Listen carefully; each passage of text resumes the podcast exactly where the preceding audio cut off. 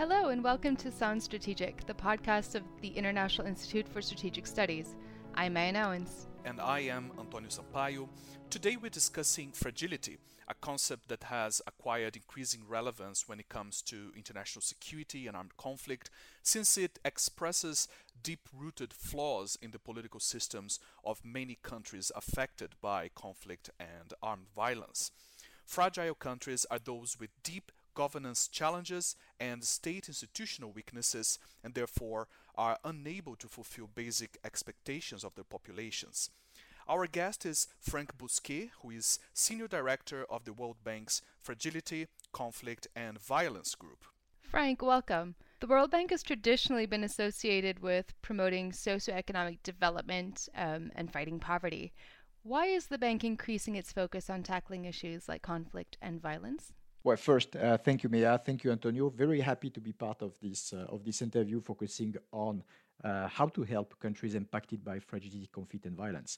And just to rebound on your first questions, why does the World Bank focus on those set of countries? Because there is a direct link with our twin goal that consists to eradicate poverty.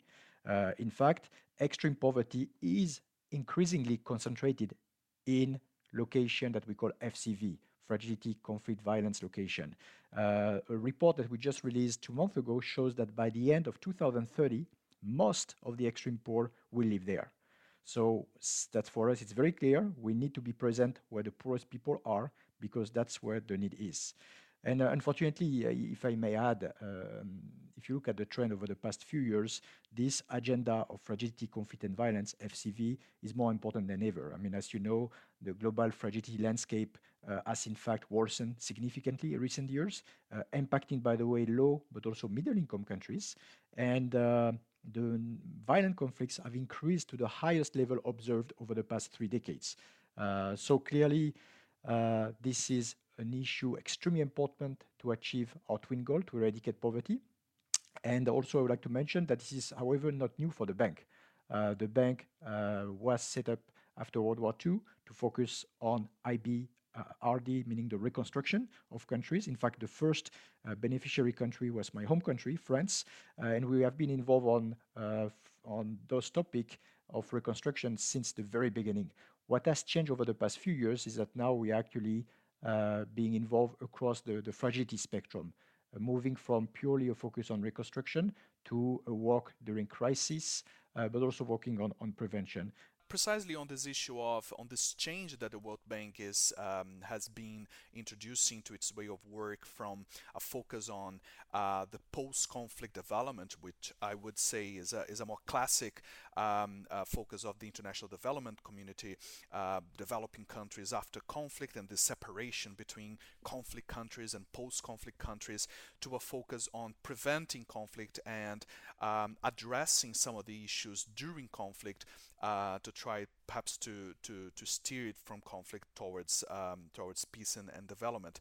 So in practice, how does that work? What are some of the areas that the World Bank thinks are critical to address conflict as well as uh, long-term development?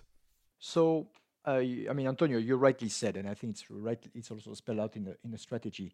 Uh, it's very important to support countries uh, moving out of fragility and focusing on reconstruction but it's actually even more important to focus on what we call prevention.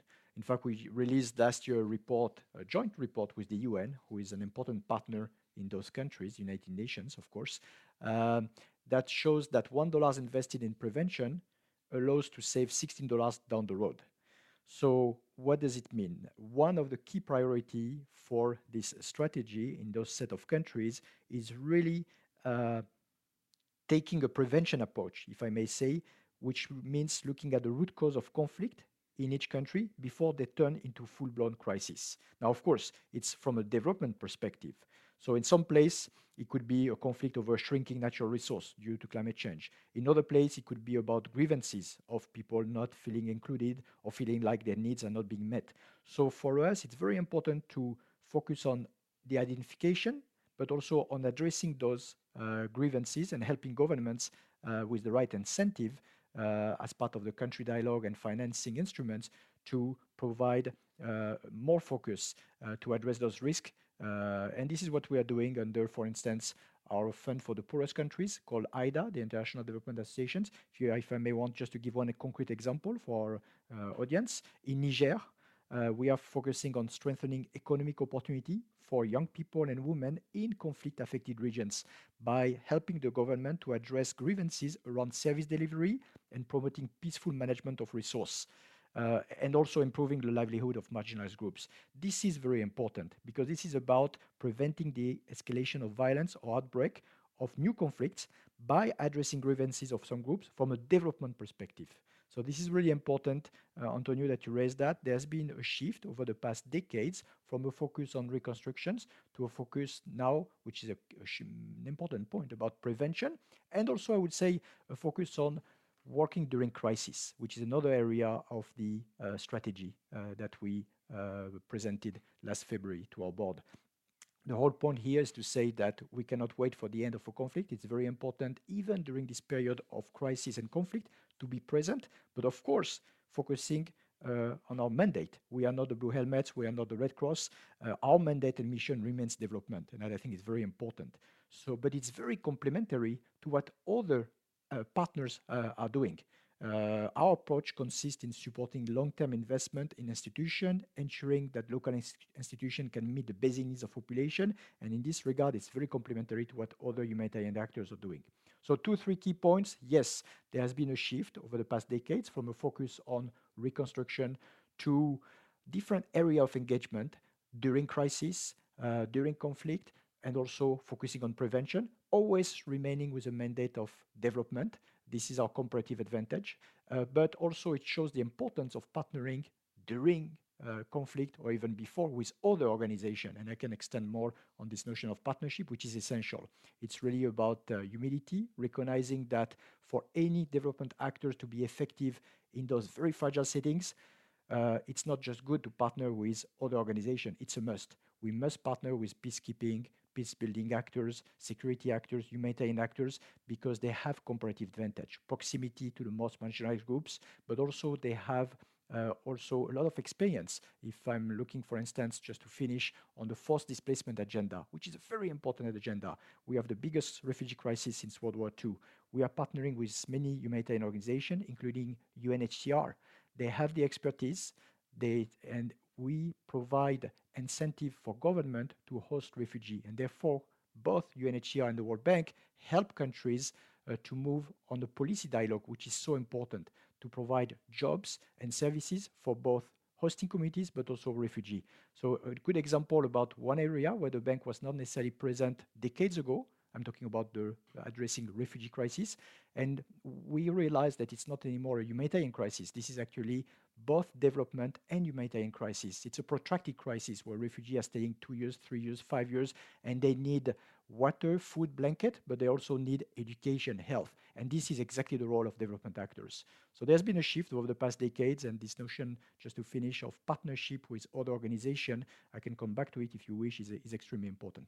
Right. Um, so the um, one of the issues that I found very interesting in the in the strategy as well is uh, that it mentions middle income countries. So um, uh, again, it's a shift from the classic approach of um, international development and um, work towards fragile states to focus on low income countries, countries like Somalia, like Afghanistan, that are very poor and with very fragile political uh, structures.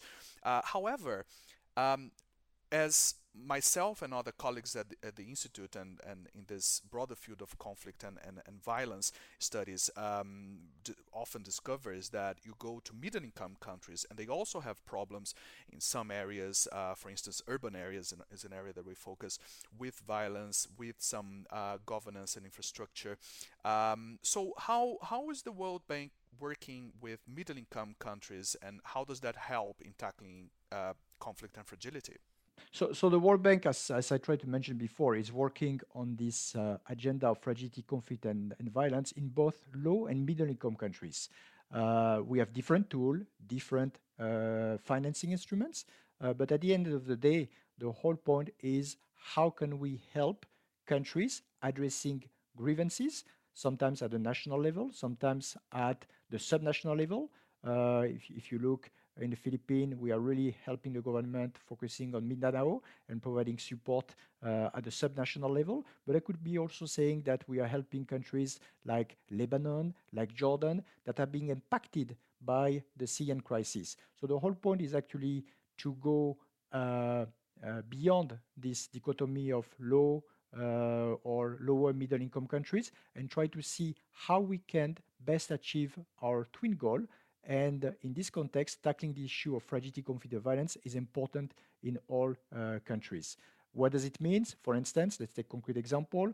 We are helping Jordan, uh, Lebanon, that are being uh, impacted by the Syrian crisis uh, by providing uh, concessional financing, recognizing the global public good they are uh, offering to the international community by opening their border. They have countries, there are countries that have the highest number of refugees per capita worldwide, and it's very important for us to support those countries as well, uh, like we support other countries like Central African Republic, Somalia, Afghanistan. So uh, yes, this, uh, this strategy shows that also, in fact, the number of violent conflicts has even more increased in middle-income countries compared to low-income countries. So it's very important to address this issue across the board in a holistic manner.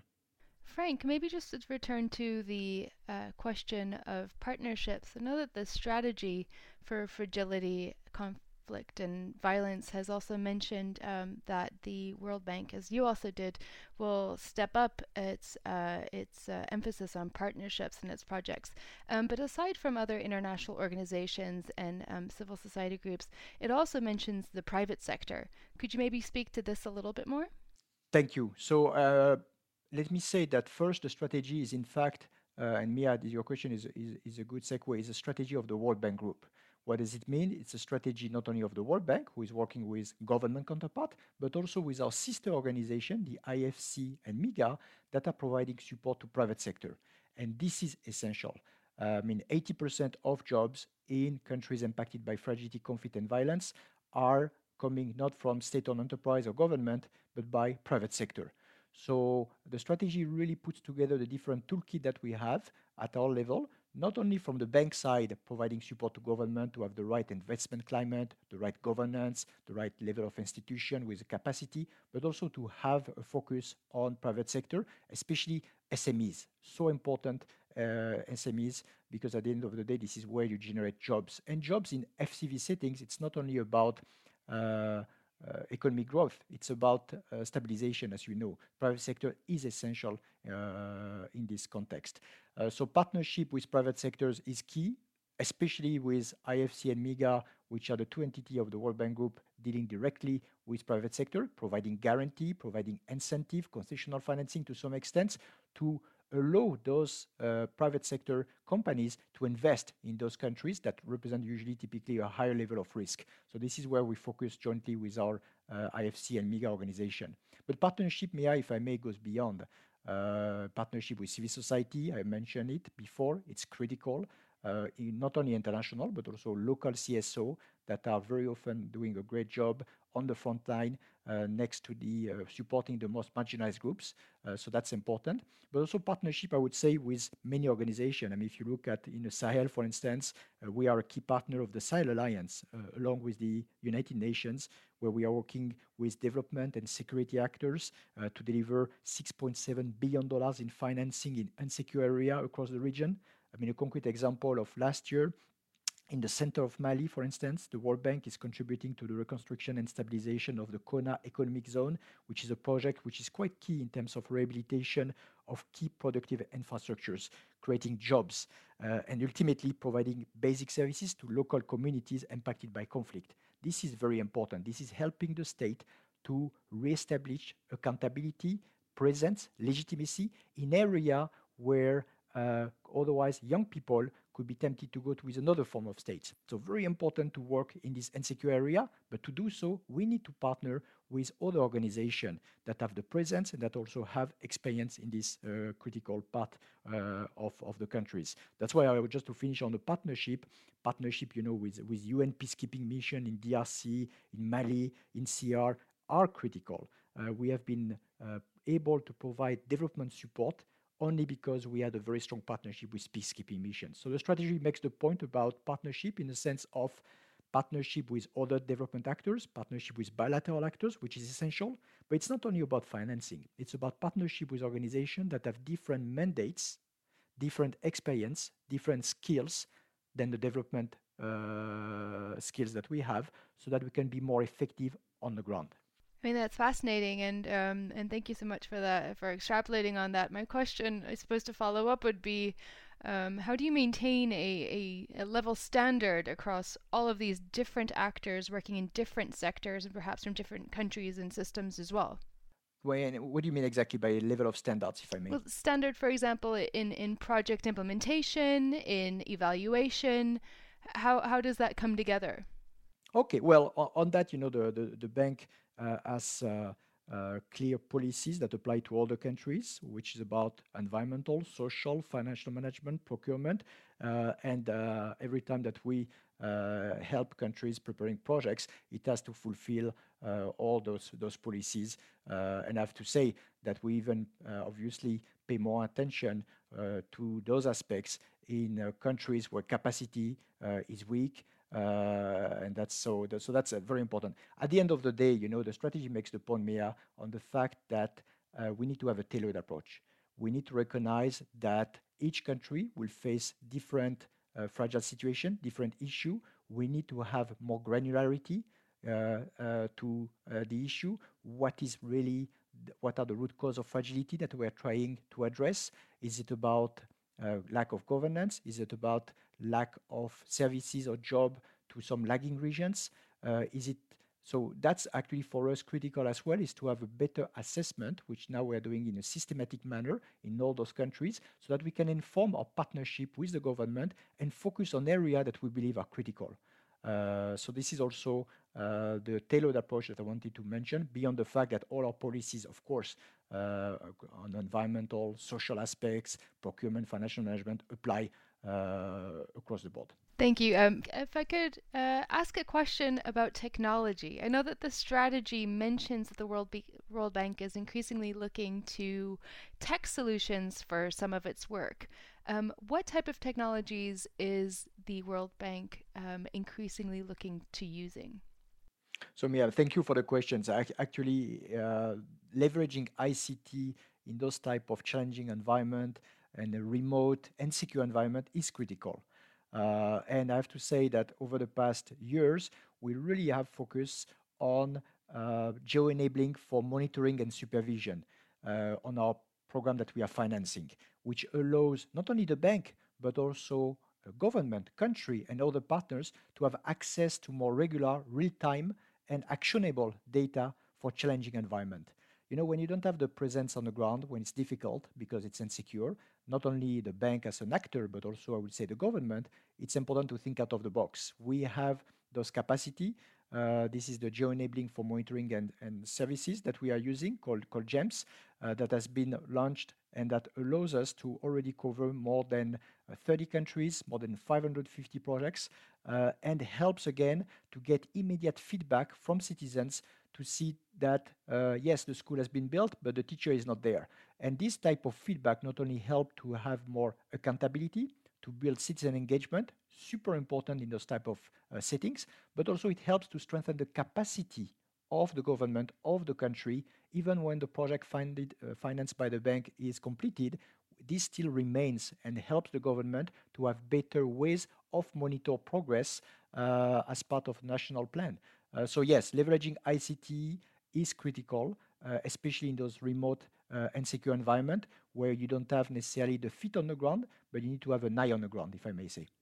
Frank, one of the trends that um, increasingly are, are clear for um, contemporary armed conflict is that there is it's very rare to see a clear break between uh, as we discussed before between conflict and post-conflict but also that conflicts themselves tend to be protracted over long periods of time um, often involving non-state armed groups insurgents militias vigilantes um, so, do you think that this fragmentation of conflict into lower intensity but longer cycles of violence uh, was that behind some of the, the the rationale for the World Bank to start working uh, and not um, wait for conflicts to end? But more broadly, how do you think that this prolonged trend of conflict um, affect um, the, the picture of fragility and, and, and underdevelopment and perhaps even more broadly the uh, sustainable development goals that intend to eliminate extreme poverty by 2030 how does that uh, how does the fragile conflict picture uh, interact with this the, this laudable goals of ending poverty? Well i mean it's clear that the global fragility landscape has worsened significantly over the past uh, few years uh, you clearly as i was mentioning have more and more violent conflicts, but also it's not only in terms of numbers, uh, Antonio, like you rightly pointed out, it's about the nature of conflict and the complexity that has completely changed, involving indeed some non-state actors. Uh, you have more and more uh, violent extremism that are taking advantage of the vacuum of the state, in some case not being able to provide services to the most marginalized groups and to young people that are uh, turning to non-state actors, quote unquote. So I think it's very important to recognize that yes, the numbers of conflict is actually quite significant. Uh, there are now today more violent conflicts globally than at any time in the past 30 years.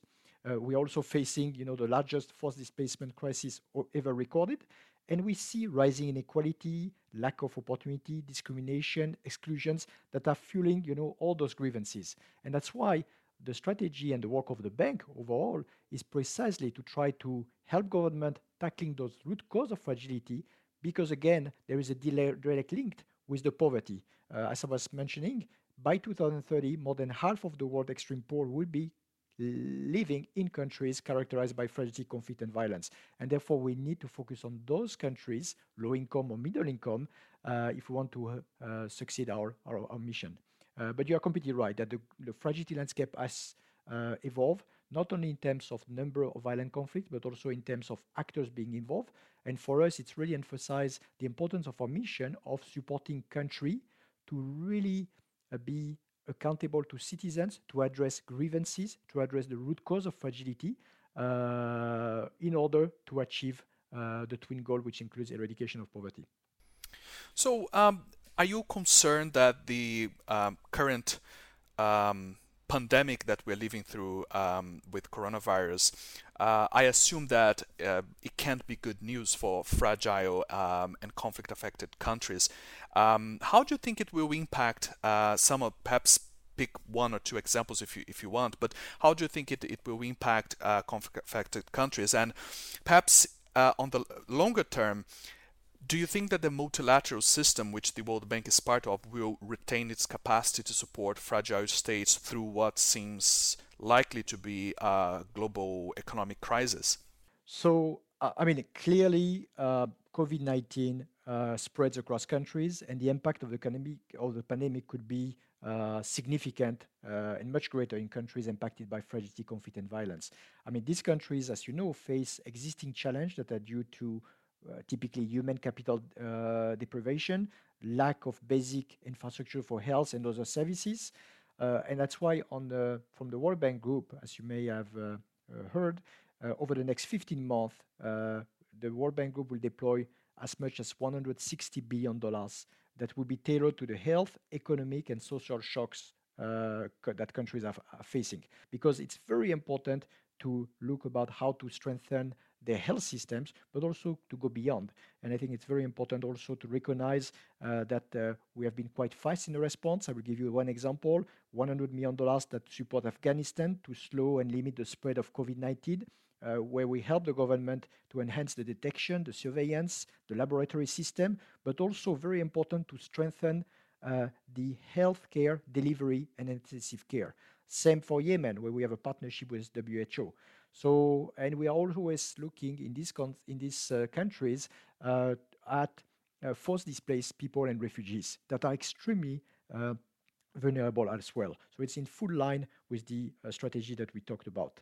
And in addition, I would say those countries are of course hit hardest by the macroeconomic impact of crisis. So the bank is also helping countries to devise tailored, fiscally sustainable policy response that will support weathering the crisis in the short term uh, and economic recovery in the medium term. So a lot of support that goes beyond, uh, of course, uh, the health support and is looking at three pillars. One, helping those countries implement emergency health operation and strengthen their economic resilience. Two, focus on the poorest and the most vulnerable. I was mentioning refugee hosting communities, but it's very important to give cash to the poor that are being impacted significantly. It's exactly what we are doing. And the last but not least, it's also supporting on businesses, jobs, and that's why we work also with IFC and MIGA. So it's a major crisis, major impact in those countries that have already uh, very weak systems, if I may say, and that's why the bank is stepping up in the response as well. Many of these countries, Frank, uh, as you as you well know, um, are facing rapid uh, urbanization uh, processes. So the, their cities are growing quite quite quickly, and um, without local and national governments being very uh, prepared to uh, step up in service provision and governance. How do you think that urban growth um, impacts those um, uh, the relationship between conflict and uh, and development. And um, do, do, are you a pessimistic or are you more optimistic about the role of cities in, in, in conflict affected countries? Because after all cities also have a positive role in in uh, being centers of economic development right? Yes, I mean, I try to be always uh, optimistic in general, especially uh, when the challenges are at the level that we are facing. I think overall, uh, the incidence and impact of, of COVID 19 c- can can vary significantly, if I may, depending on the countries uh, and over time. But it's true that urban areas, uh, as typically being the hardest hit initially. I mean, you have, you know, capacity of the government to provide support to those households uh, is sometimes limited uh, by the fact that they don't always have in urban area existing social safety net programs compared to rural area. Um, you also have the fact that the risk of disruption to the food supply and markets, which are a little bit higher in those cases. So clearly, you know, cities uh, uh, but are quite important, not only because of the demographics, uh, a world that is becoming more and more urbanized, uh, but also uh, that because the typical protection system are not always in place in those settings. So we are focusing in rural and urban area. Always a focus for us is to uh, is the marginalized groups, the poorest, the most vulnerable, uh, and that was my point before.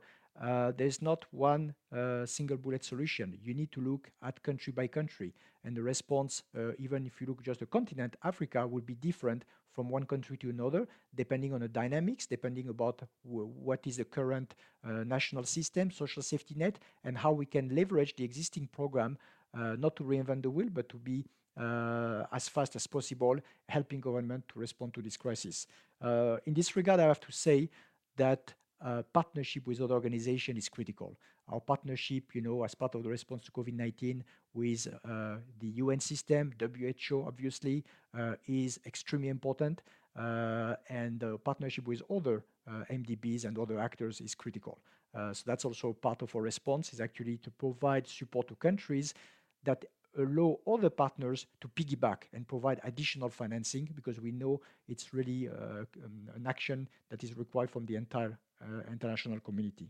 Uh, and on your question on, the focus on cities, you are completely right. Uh, we need also to focus on the urban areas that are being uh, the hardest initially and try to see how to leverage our program in those specific settings. But it's also, you know, looking at the other side of the coin. It's an opportunity to build resilience and to make sure that cities are prepared for future crises. So it's also an opportunity to, to focus on those elements. Well, Frank, I think we're going to end it on your positive and optimistic uh, final uh, remark. Um, thank you so much for sharing your insights and really emphasizing the need for a tailored approach to solving these very large uh, and global questions. And thank you to our listeners as well for joining us again this week. Please subscribe to Sound Strategic for more in depth discussions just like this. And to keep up to date with the latest trends in international security and armed conflicts, please do follow us on Twitter and Instagram. See you all next time.